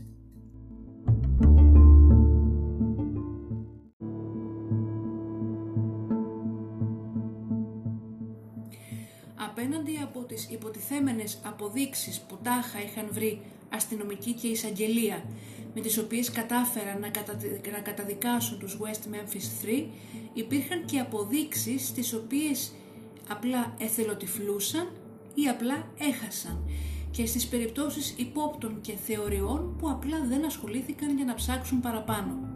Μία από τις θεωρίες αυτές ήταν ο Mr. Bojangles, ένας άγνωστος άντρας ο οποίος εμφανίστηκε σε ένα εστιατόριο με το όνομα Bojangles, ένα εστιατόριο που το 1993 υπήρχε σχεδόν μισό χιλιόμετρο από εκεί που βρέθηκαν τα πτώματα των αγοριών. Λίγο μετά τις 8.30 το βράδυ στις 5 Μαΐου, μια γυναίκα μπαίνει στις γυναικείες τουαλέτες του εστιατορίου Bojangles. Βγαίνει καπάκι έξω αμέσως και πλησιάζει το προσωπικό λέει ότι ένας άντρας είναι μέσα στις γυναικείες τουαλέτες και αιμορραγεί. Ο μάνατζερ του εστιατορίου, ο Μάρτι Κίνγκ, πάει στις γυναικείες τουαλέτες για να ερευνήσει. Μέσα θα βρει τον άντρα που ανέφερε η γυναίκα, έναν Αφρο, Αφροαμερικανό άνδρα γύρω στα 28 με 30, ο οποίος ήταν καθισμένος στο πάτωμα δίπλα σε μία από τις τουαλέτες. Τα πόδια του ήταν καλυμμένα με λάσπη, ένα από τα χέρια του ήταν σε γύψο Είχε επίσης αίματα στο πρόσωπο και στο χέρι του και φαινόταν να ήταν αποπροσανατολισμένος. Η τουαλέτα όπως ανέφερε ο διευθυντής ήταν γεμάτη κόπρανα. Υπήρχαν επίσης αίματα και κόπρανα στο πάτωμα και δίπλα από τον ε, Moister Bojangles ένα ρολό χαρτιού τουαλέτας που φαινόταν να ήταν ποτισμένο με αίμα. Ο μάνατζερ μη ξέροντας τι να κάνει και πώς να αντιδράσει ζήτησε συγγνώμη και έφυγε από τις γυναικείες ο Mr. Bojangles έφυγε αμέσως μετά. Όταν ο μάνατζερ και άλλοι υπάλληλοι επέστρεψαν στις γυναικείες τουαλέτες αφού ο άντρας είχε φύγει, παρατήρησαν κοιλίδες αίματος στον τοίχο και έτσι 9 παρά 20 κάλεσαν το αστυνομικό τμήμα του Δυτικού Μέμφις. Δέκα λεπτά αργότερα η αστυνομική ο Θεός να την κάνει, Regina Mick, έφτασε για να ερευνήσει. Ωστόσο, δεν στάθμευσε το αυτοκίνητό της, ούτε μπήκε μέσα στο εστιατόριο. Ανταυτού οδήγησε στο παράθυρο του drive-thru και μίλησε από εκεί με τον μάνατζερ. Πήρε την δήλωσή του μέσα από το παράθυρο και έφυγε από το εστιατόριο 10 λεπτά αργότερα χωρίς καν να μπει μέσα στο εστιατόριο για να ερευνήσει ή να συγκεντρώσει οποιοδήποτε στοιχείο. Την επόμενη μέρα, ο detective Bern Reed πήγε στο εστιατόριο μαζί με έναν συνάδελφό του και βρήκαν το προσωπικό να καθαρίζει το αίμα από τους τοίχους και αμέσως τους ζήτησαν να σταματήσουν. Επέ, ε, συνέλεξαν κάποια δείγματα έτοιμο, ε, αίματος τα οποία είχαν μείνει και τα οποία έπρεπε να σταλθούν στο εργαστήριο κλιματικότητας για ανάλυση. Αυτά τα δείγματα όμως δεν ελέγχθηκαν ποτέ και οι detective αργότερα παραδέχτηκαν ότι τα είχαν χάσει. Τώρα, παρά το γεγονός ότι ο Mr. Bojangles εμφανιζόταν πάντα ως ένας δυνατός ύποπτος, να σας πω τη γνώμη μου γιατί δεν μπορεί να ισχύει αυτή η θεωρία. Πρώτον, και το πιο σημαντικό νομίζω, το χέρι του ήταν σε γύψο. Δεν θα είχε ούτε το κουράγιο ούτε την δύναμη να τα βάλει με τρία μικρά αγόρια, πόσο μάλιστα να τα κατευνάσει και να τα χτυπήσει ολομόναχος. Δεύτερον, ήταν αποπροσανατολισμένος, κάτι που πιθανόν να δηλώνει πως βρισκόταν μάλλον από τη, υπό την επίρρεια ναρκωτικών. Κάτι που δίνει λογική στο ότι μπερδεύτηκε και πήγε στο λάθος μέρος. Και επίσης το ότι η τουαλέτα ήταν γεμάτη με ακαθαρσίες, με κόπρανα, είναι κάτι το ενδεικτικό στους τοξικομανείς. Η κοκαίνη κρακ, ένα διαδεδομένο ναρκωτικό τότε στις αρχές της δεκαετίας του 90, συχνά έκανε τους χρήστες να χάνουν τον έλεγχο του εντέρου τους. Τρίτον, διάφορες στατιστικές δείχνουν πως τις περισσότερες φορές τα εγκλήματα μένουν εντός φυλής, για τότε, για εκείνα τα χρόνια που μιλάμε. Τέταρτον, ο άντρας αυτός φαίνονταν πιο πολύ μπερδεμένος και σε μεγάλη ανάγκη για ιατρική φροντίδα, παρά από το να ήταν ένας αμήλικτος δολοφόρος που μόλις είχε σκοτώσει τρία αγόρια. Επίσης, πέμπτον, είχε αίματα πάνω του, που το πιο πιθανό ήταν να ήταν δικά του, δικό του το αίμα, καθώς τα αγόρια δεν είχαν μαχαιρωθεί. Και έκτον, και το μεγαλύτερο πρόβλημα, ε, μάλλον το πιο σημαντικό από αυτά τα σημεία μαζί με το πρώτο, είναι η ώρα. Ο άντρας αυτός εμφανίστηκε στο εστιατόριο κατά τις 8.30 το βράδυ ενώ ο ιατροδικαστής δήλωσε πως οι δολοφονίες έγιναν μεταξύ 1 και 5 το πρωί. Ό,τι και να έγινε με τον άντρα αυτό έγινε πολλές ώρες νωρίτερα από τον θάνατο των μικρών παιδιών. Μπορεί όμως να ήταν μάρτυρας στην απαγωγή και στην επίθεση που πιθανόν να δέχτηκαν τα αγόρια, ίσως. Ίσως να έπεσε πάνω στους πραγματικούς δολοφόνους και να προσπάθησε να τα βάλει με αυτούς να τραυματίστηκε κατά την διάρκεια και να έφυγε ζαλισμένος και φοβούμενος για τη ζωή του. Αυτό κάπως, κάπως δένει και με την άλλη θεωρία που υπάρχει που φέρει τον πατριό του ενός από τα αγόρια, τον Τέρι Χόμπς, ύποπτο για την δολοφονία των τριών μικρών σε συνεργασία μαζί με τον φίλο του, τον Τζάκομπι, κάτι που θα δούμε πιο κάτω και θα καταλάβετε πώς δένει. Η υπόθεση τώρα των τριών ε, νεαρών των West Memphis 3 προσέλκυσε και την προσοχή κινηματογραφιστών με αποτέλεσμα να γυριστεί το ντοκιματέρ Paradise Lost the Child Murders στο Robin Hood Hills το οποίο προβλήθηκε από το αμερικάνικο κανάλι HBO το 1996. Προκάλεσε σοβαρές αμφιβολίες για την ενοχή των τριών νεαρών και έφερε εθνική ευαισθητοποίηση στα τρία παιδιά αυτά, οι οποίοι ήταν πλέον γνωστοί ως West Memphis 3 η υπόθεση απέκτησε ακόμα υψηλότερο προφίλ και φήμη με την προβολή του Paradise Lost 2 Revelations που έγινε το 2000. Εκτός από τις σειρές, την σειρά αυτή του Paradise Lost υπήρχαν διάφορα βιβλία, διάφορες ταινίες που κάλυψαν την υπόθεση, καθώς και αρκετές διασημότητες όπως ο Johnny Depp, όπως ο Eddie Vedder, τον Pearl Jam, όπως ο Henry Rollins, ο punk μουσικός, και όπως και η τραγουδίστρια Natalie Main από τις Dixie, Dixie Chicks, οι οποίοι έγιναν οι celebrity υποστηρικτές των τριών νεαρών, με μόνο σκοπό να κάνουν την υπόθεση αυτή ακόμα πιο γνωστή και να χρησιμοποιήσουν την φήμη τους για να μαζευτούν χρήματα για την εκπροσώπηση των τριών για όλες τις νομικές ανάγκες μετά την καταδίκη τους, όπως διάφορες εφέσεις, αιτήσεις κτλ. Μετά την κυκλοφορία του, West, του Lost Paradise Lost 2, η ανησυχία ότι West Memphis 3 ενδέχεται να είχαν καταδικαστεί εσφαλμένα άρχισε να αυξάνεται και το Paradise Lost 2 πρότεινε ότι ο πραγματικός δολοφόνος των τριών αγοριών ήταν ο John Mark Byers, ο πατέρας ενός από τα τρία αγόρια. Η συνέχεια του Paradise Lost ακολούθησε δύο χρόνια αργότερα με την ε, Mara Leverit, Leverit μπορεί να το λέω και λάθος, η οποία, ε, η οποία έκανε μια διεξοδική ανάλυση της υπόθεσης στο βιβλίο της Devil's Knot, The True Story of the West Memphis 3 όπως και οι κινηματογραφιστές, η συγγραφέας υποστήριξε ότι οι δίκες που έγιναν ήταν εντελώς καταδικαστές. Όπως αναφέραμε τώρα και πριν, το 2003 η Βίκη Χάτσινσον εμφανίζεται ξανά. Ήταν αυτή που είχε καταθέσει στις αρχικές έρευνες ότι είχε δει τις δολοφονίες, ότι τα πάντα ψέματα. Είπε λοιπόν το 2003 σε έναν δημοσιογράφο της ε, αστυνομίας του Άρκανσο ότι ό,τι είχε πει στην αστυνομία νωρίτερα ήταν ψέμα. Ανέφερε ότι αισθάνθηκε υποχρεωμένη να συνεργαστεί με την αστυνομία από φόβο ότι αν δεν το έκανε η αστυνομία θα έπαιρνε τον γιο της. Καθώς περνάγανε τα χρόνια έσκασε άλλη μια βόμβα το 2007 τώρα αφού επαγνεξετάστηκε το DNA που βρέθηκε στη σκηνή του εγκλήματος και μάλιστα σε έναν κόμπο ο οποίος είχε χρησιμοποιηθεί για να δέσει ένα από τα αγόρια. Το DNA αυτό βρέθηκε να ταιριάζει με τον Terry Hobbs, τον πατριό του Stevie Branch. Με βάση τα νέα αυτά στοιχεία, ο John Mark Byers, ο οποίος παλιότερα καταδίκαζε τους West Memphis 3 ότι αυτοί έκανε τις δολοφονίες, τώρα είπε σε δημοσιογράφους ότι πίστευε πλέον ότι οι τρεις νεαροί που καταδικάστηκαν ήταν αθώοι. Τα νέα στοιχεία DNA όμως που εμφανίστηκαν απέτυχαν να πείσουν τον δικαστή σε εισαγωγικά Μπερνέτ ότι μία νέα δίκη έπρεπε να γίνει.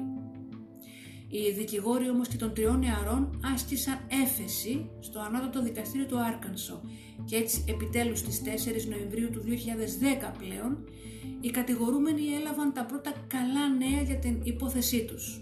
Το ανώτατο δικαστήριο ανακοίνωσε γνωμοδότηση με την οποία διατάχθηκε το δικαστήριο να επανεξετάσει εάν πρόσφατα ανακαλύφθηκαν αποδεικτικά στοιχεία DNA ή οποιαδήποτε νέα στοιχεία στις αρχικές δίκες, τα οποία έβαζαν, εμφάνιζαν δικαιολογημένοι ε, εμφάνισαν δικαιολογίες ότι πρέπει να υπάρξει νέα δίκη ή απαλλαγή των τριών κατηγορουμένων. Οι εισαγγελείς με την προοπτική της επανάληψης της υπόθεσης βέβαια πανικοβλήθηκαν. Στο βιβλίο που έβγαλε το 2012 Life After Death ο Damien Eccles περιέγραψε τα συναισθήματά του τον Αύγουστο καθώς περίμενε για το εάν ο Jason Baldwin θα συμφωνούσε στο να υποβάλει ένσταση Alford, κάτι πολύ σπάνιο για τα δικαστικά δεδομένα. Τι είχε γίνει; Είχε γίνει μια πρόταση στους τρεις νεαρούς να ε, φύγουν ελεύθεροι, να, για να παραδεχθούν την ενοχή τους, αλλά ταυτόχρονα να διατηρούν την αθωότητά τους. Αυτό λέγεται ένσταση Alford, κάτι που είναι πάρα πολύ σπάνιο. Αυτό ήταν μια συμφωνία με αποτέλεσμα την απελευθέρωση των West Memphis 3. Ο ίδιος είπε ότι ο εισαγγελέας ήθελε και οι τρεις μας, ο Τζέσι, ο Τζέισον και εγώ, να πούμε ναι στη συμφωνία. Ή οι τρεις μας ή κανένας. Ενώ ο Ντέμιαν και ο Μισκέλη ήταν έτοιμοι να δεχτούν τη συμφωνία για να πάνε επιτέλους μετά από τόσα χρόνια σπίτι τους, ο Τζέισον Μπόλντουιν αρνιόταν. Είπε ότι δεν ήταν καθόλου πρόθυμος να παραχωρήσει τίποτα στους εισαγγελείς. Προτιμούσε να μείνει στην φυλακή για κάτι που δεν είχε κάνει κρατώντας το ότι είναι αθώος παρά να παραδεχτεί ότι το έκανε μόνο και μόνο για να ελευθερωθεί. Τελικά συμφώνησε και ο ίδιος είπε αργότερα πως δεν δέχτηκε τη συμφωνία για τον εαυτό του, αλλά την δέχτηκε για τον Ντέιμιαν. Σε μια ακρόαση που έγινε στις 19 Αυγούστου του 2011, ο δικαστής Μπέρνετ επιτέλους αντικαταστάθηκε από τον δικαστή David Laser και ο οποίος χαρακτήρισε αυτό που συνέβη στους τρεις νεαρούς τραγωδία από όλες τις πλευρές. Οπότε τότε ο Τζέσι Μισκέλη, ο Jason Baldwin και ο Damien Eccles με την ε, ένσταση αυτή Alford βγήκαν επιτέλους μετά από, αν θυμάμαι καλά, 18 χρόνια και αντίκρισαν το φως του ήλιου. Ο Damien Eccles ζει τώρα στο Σέλιμ της Μασαχουσέτης με την σύζυγό του την Λόρι. Αν και δεν πρόκειται να κερδίσει πίσω τα χαμένα χρόνια, καθώς όλα αυτά τους συνεχίζουν και του ανοίγουν τις πληγές, ο ίδιος συνεχίζει και αγωνίζεται για την απαλλαγή του. Έχει κάνει paragliding στη Νέα Ζηλανδία μαζί με τον γνωστό σκηνοθέτη του Lord of the Rings, τον Peter Jackson και έχει γίνει πολύ καλός φίλος με τον ηθοποιό τον Johnny Depp. Ε, σε ένα άρθρο του μάλιστα το 2013 στο Rolling Stone ο ίδιος ο ηθοποιός, ο Johnny Depp, είπε για τον Eccles πως ενώ περιμένεις μια ορολογιακή βόμβα, ο ίδιος ο Damien είναι πολύ ευγενικός, στοργικός και ανοιχτός σε όλο τον κόσμο και είναι ο ισχυρότερος άνθρωπος που έχω γνωρίσει ποτέ μου. Ο Τζέσι Μισκέλη είναι το ένα μέλος από τους τρεις νεαρούς που έχει διατηρήσει μέχρι και τώρα χαμηλό προφίλ. Ζει και εργάζεται στο δυτικό Μέμφις και δεν θέλει να μιλήσει καθόλου με τα μέσα ενημέρωσης. Ενώ ο Jason Baldwin, ο οποίος ήταν δάσκαλος μέσα στην φυλακή για άλλους κρατούμενους, βοήθησε στην παραγωγή του βιβλίου του Devil's Knot να γίνει ταινία με πρωταγωνιστρία την ε, Reese Witherspoon και τον Colin Firth. Λέει επίσης ότι ήθελε να εργαστεί εκ μέρους των κακώς κατηγορούμενων και ήλπιζε να μπορέσει να φοιτήσει κάποια στιγμή στην νομική σχολή. Τώρα, μία ταινία ντοκιμαντέρ για αυτές τις δολοφονίες του 93, την ταινία West of Memphis, την οποία πλήρωσε και ε, έκανε παραγωγή ο γνωστός σκηνοθέτης Peter Jackson κυκλοφόρησε το 12. Αυτή η ταινία πρότεινε έντονα να έδωσε έντονα να φανεί στο κοινό ότι ο Terry Hobbs, ο πατριός του ενός από τα τρία θύματα του Steve Branch, συμμετείχε στις δολοφονίες των τριών αγοριών. Οι παραγωγοί κινηματογραφιστές σημείωσαν ότι το πιο σημαντικό κομμάτι των στοιχείων DNA που βρέθηκε στη σκηνή του εγκλήματος ήταν σε μία τρίχα που βρέθηκε σε ένα από τα κορδόνια που ήταν δεμένα τα αγόρια, τα οποία όπως είπαμε και πριν ταιριάζει με το DNA του Hobbs. Και επίσης βρέθηκε και μία δεύτερη τρίχα σε ένα κούτσουρο κοντά στο σημείο που βρέθηκαν τα πτώματα, η οποία τρίχα ταιριάζει με αυτόν του, J, του David Jacoby, του φίλου του Hobbs. Οι σκηνοθέτες σημείωσαν επίσης ότι ο Terry Hobbs είχε μια μακριά ιστορία κακοποίησης συμπεριλαμβανομένης μιας ομολογουμένης επίθεσης στη σύζυγό του αλλά και πολλές κατηγορίες για, για ξυλοδαρμό των παιδιών του και επιθέσεις σε γείτονες. Μαζί με όλα αυτά, οι δημιουργοί στην ταινία περιέλαβαν και μια συνέντευξη που πήραν από την θεία του Stevie Branch, την Τζόλιν Μακόχη, η οποία ισχυρίστηκε ότι είδε τον Hobbs εκείνη τη νύχτα των δολοφονιών να πλένει τα ρούχα του, πιθανώς προσπαθώντας να καθαρίσει την λάσπη μετά την δολοφονία των αγοριών, κάτι που αναφέραμε νωρίτερα.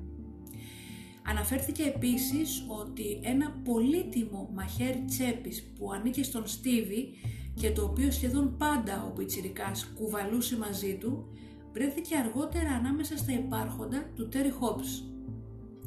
Τελικά και ίσως το πιο καταστροφικό είναι ότι οι σκηνοθέτες πήρα συνέντευξη από τρεις νεαρούς που ισχυρίστηκαν ότι είχαν ακούσει μια μέρα τον έναν από τους ανεψιούς του Τέρι Χόμπς να λέει ότι ο Τέρι είπε ότι σκότωσε τα τρία αγόρια και ότι αυτό ήταν ένα στενά προστατευμένο οικογενειακό μυστικό. Το 2013 τώρα εμφανίστηκαν διάφορες ένορκες δηλώσεις που υπέγραψαν ο Billy Wade Stewart και ο Benny Guy. Είναι το επίπεδο λεπτομέρειας και η αληθοφάνεια των ιστοριών που αναφέρονται στις ένορκες αυτές βεβαιώσεις και καταθέσεις τις καθιστούν εξαιρετικά αξιόπιστες ακόμα και αν προέρχονται από έναν παραδεκτό, παρα, παραδεκτό έμπορο ναρκωτικών και έναν καταδικασμένο κακοποιό. Σύμφωνα με αυτούς τους δύο, στις 5 Μαΐου του 1993, ο David Jacoby και δύο έφηβοι από ένα τοπικό τρέιλερ πάρκ εμφανίστηκαν στο σπίτι του Terry Hobbs στο δυτικό Μέμφις και έψαχναν να αγοράσουν μαριχουάνα. Ενώ ο Στιούαρτ πουλάγε μαριχουάνα στα δύο αγόρια, παρατήρησε με την άκρη του ματιού του τον Hobbs και τον Τζάκομπι λίγο πιο πέρα στο φορτηγό μέσα να φιλιούνται. Σύμφωνα με τον Στιούαρτ, ο Terry Hobbs ήταν αμφιφιλόφιλος, bisexual και προτιμούσε να κάνει σεξ με νεαρά αγόρια. Δήλωσε αργότερα ο Στιούαρτ πάλι ότι ο ίδιος ο Τέρι Χόμπς είχε προσκαλέσει τον, τον ίδιο τον 10χρονο τον γιο του Στιούαρτ για να πάνε σε ένα πάρτι, μια πρόσκληση που βέβαια ο γιος του αρνήθηκε. Όταν ο Στιούαρτ πούλησε την μαριχουάνα στις 5 Μαΐου, αυτό επιβεβαιώνεται από έναν άλλον νεαρό, τον Μπάντι Λούκας. Ο ίδιος μετά είπε πως ο Χόμπς, ο Τζάκομπι και δύο άλλα αγόρια πήγαν στην πόλη, άρχισαν να καπνίσουν και έπιναν ουίσκι πριν πάνε στους ε, κάτω χωματόδρομους που ήταν κοντά στο Blue Beacon Wood. Σε εκείνο το σημείο, σύμφωνα με τον Λούκας, ο Ντέρι Χόπ ζήτησε από τους δύο εφήβους να βγουν και να παλέψουν σε εισαγωγικά, ενώ αυτός και ο Τζάκομπι θα παρακολουθούσαν. Ενώ ο ίδιος ο Λούκας δεν λέει συγκεκριμένα αν μετά η πάληση ε, μετατράπηκε σε σεξουαλική δραστηριότητα, ο ίδιος ο Στιούαρτ δεν είχε καμία αμφιβολία ότι συνέβη αυτό, ισχυριζόμενος στη δήλωσή του ότι το αγόρι, το νεαρό που ανέφερε όλα αυτά τα γεγονότα ήταν με χαμηλωμένο το κεφάλι και μίλαγε ντροπαλά. Και δήλωσε ότι με αυτή την πράξη του φαίνεται να συνέβαιναν περισσότερα μεταξύ των αγοριών και των ανδρών. Κατά τη διάρκεια αυτής της πιθανής σεξουαλικής δραστηριότητας, μάλλον εμφανίστηκαν τα τρία μικρά αγόρια με τα ποδήλατά τους και μάλλον βρέθηκαν σε λάθος στιγμή και λάθος μέρος. Ο Στιούαρτ είπε ότι ο Λούκας του είπε ότι ο, Τζέρι, ότι ο Τέρι Χόπς φώναζε «Φέρτε εδώ τα μικρά παιδιά». Ενώ ο Τζέικομπι άρχισε να χτυπάει ένα από τα παιδιά, ο Τέρι Χόπς διέταξε δύο από τους δύο νεαρούς να βγάλουν το παντελόνι του. Ο Τέρι Χόμπς αργότερα ανακοίνωσε ότι τα δύο αγόρια που ήταν εκεί έπρεπε να σκοτωθούν επειδή είχαν δει πολλά πράγματα. Και έτσι ο Χόμπς και ο Τζέικο προχώρησαν και έκαναν ακριβώς αυτό. Μάζεψαν τα ρούχα και τα σώματα των αγοριών στο νερό και έριξαν τα ποδήλατά τους στο ριάκι. Πέρα από αυτές τις ένορκες καταθέσεις που έδωσαν αυτοί οι διάφοροι νεαροί, η Pam Hicks η πρώην σύζυγος πλέον του Τέρι Χόπς και η μητέρα του Στέβι Μπραντς είναι μεταξύ εκείνων που πιστεύουν πλέον ότι ο Τέρι Χόπς δολοφόνησε τον γιο της. Ξεκίνησε μάλιστα μία νομική προσπάθεια τον Μάρτιο του 2013 για να, για να αποκτήσει πρόσθετα στοιχεία που θα μπορούσαν και να συνδέσουν και να αποδείξουν ότι ο Τέρι Χόπς είχε σχέση με το έγκλημα. Σύμφωνα πάλι με τον Billy Stewart, όταν αυτός προσπάθησε να καλέσει τον ανακριτή και άλλους στην αστυνομία του Δυτικού Μέμφις το 1995 για να τους πει την ιστορία που είχε ακούσει από τον Λούκας ότι ο Τέρι Χόμπς είχε σκοτώσει τα παιδιά ο αστυνομικός Bill Sanders που ήταν στην άλλη άκρη της γραμμής δεν ήθελε ποτέ και δεν έκατσε ποτέ να επιστρέψει τα τηλέφωνά του. Εάν αυτός ο ισχυρισμός τώρα είναι αληθινός, εσείς είστε αυτοί που στο τέλος θα αποφασίσετε εάν η απόφαση αυτή η οποία καταδίκασε τρεις αθώους νεαρούς άνδρες στις φυλακές του Άρκανσο ήταν η μεγαλύτερη τραγωδία ή αν οι τρεις νεαροί που πέθαναν, που σκοτώθηκαν, ήταν η μεγαλύτερη τραγωδία. Και τα δύο βέβαια δεν έχουν μέτρο σύγκρισης. Ο Χόμπς, ο Τέρι Χόμπς τώρα αρνήθηκε πως είχε δει τα αγόρια εκείνο το βράδυ. Και μάλιστα όταν του γινόντουσαν ε, τεστ, ε, τεστ λέω, συνεντεύξεις και πολύγραφοι, από την αστυνομία ρώτησε γιατί τα στοιχεία αυτά εμφανίστηκαν 16 χρόνια αργότερα μετά την καταδίκη των τριών. Ο ίδιος επίσης αρνήθηκε την κατηγορία που έλεγε ο ανιψιός του και ο φίλος του, λέγοντας ότι η οικογένειά του έχει μυστικά, αλλά κανένα από αυτά δεν έχει να κάνει με τη δολοφονία.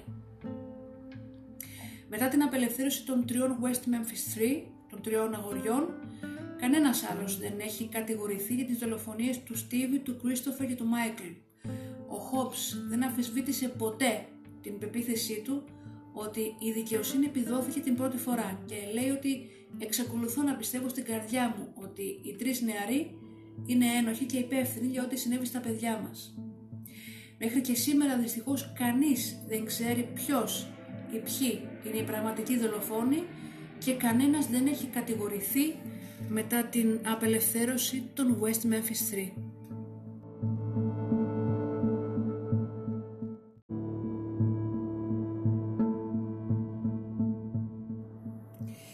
Η αλήθεια στο τέλος πιστεύω πως κάποτε θα φανεί. Άσχετα από το αν είναι ήδη πολύ αργά, ίσως κάποιος στο νεκροκρέβατό του αποφασίσει να ομολογήσει την πραγματική αλήθεια. Σας ευχαριστώ που κάνατε υπομονή μέχρι να ολοκληρωθεί αυτό το μαραθώνιο επεισόδιο. Σας ευχαριστώ που με ακούσατε και σήμερα. Να είστε καλά και τα λέμε στο επόμενο επεισόδιο.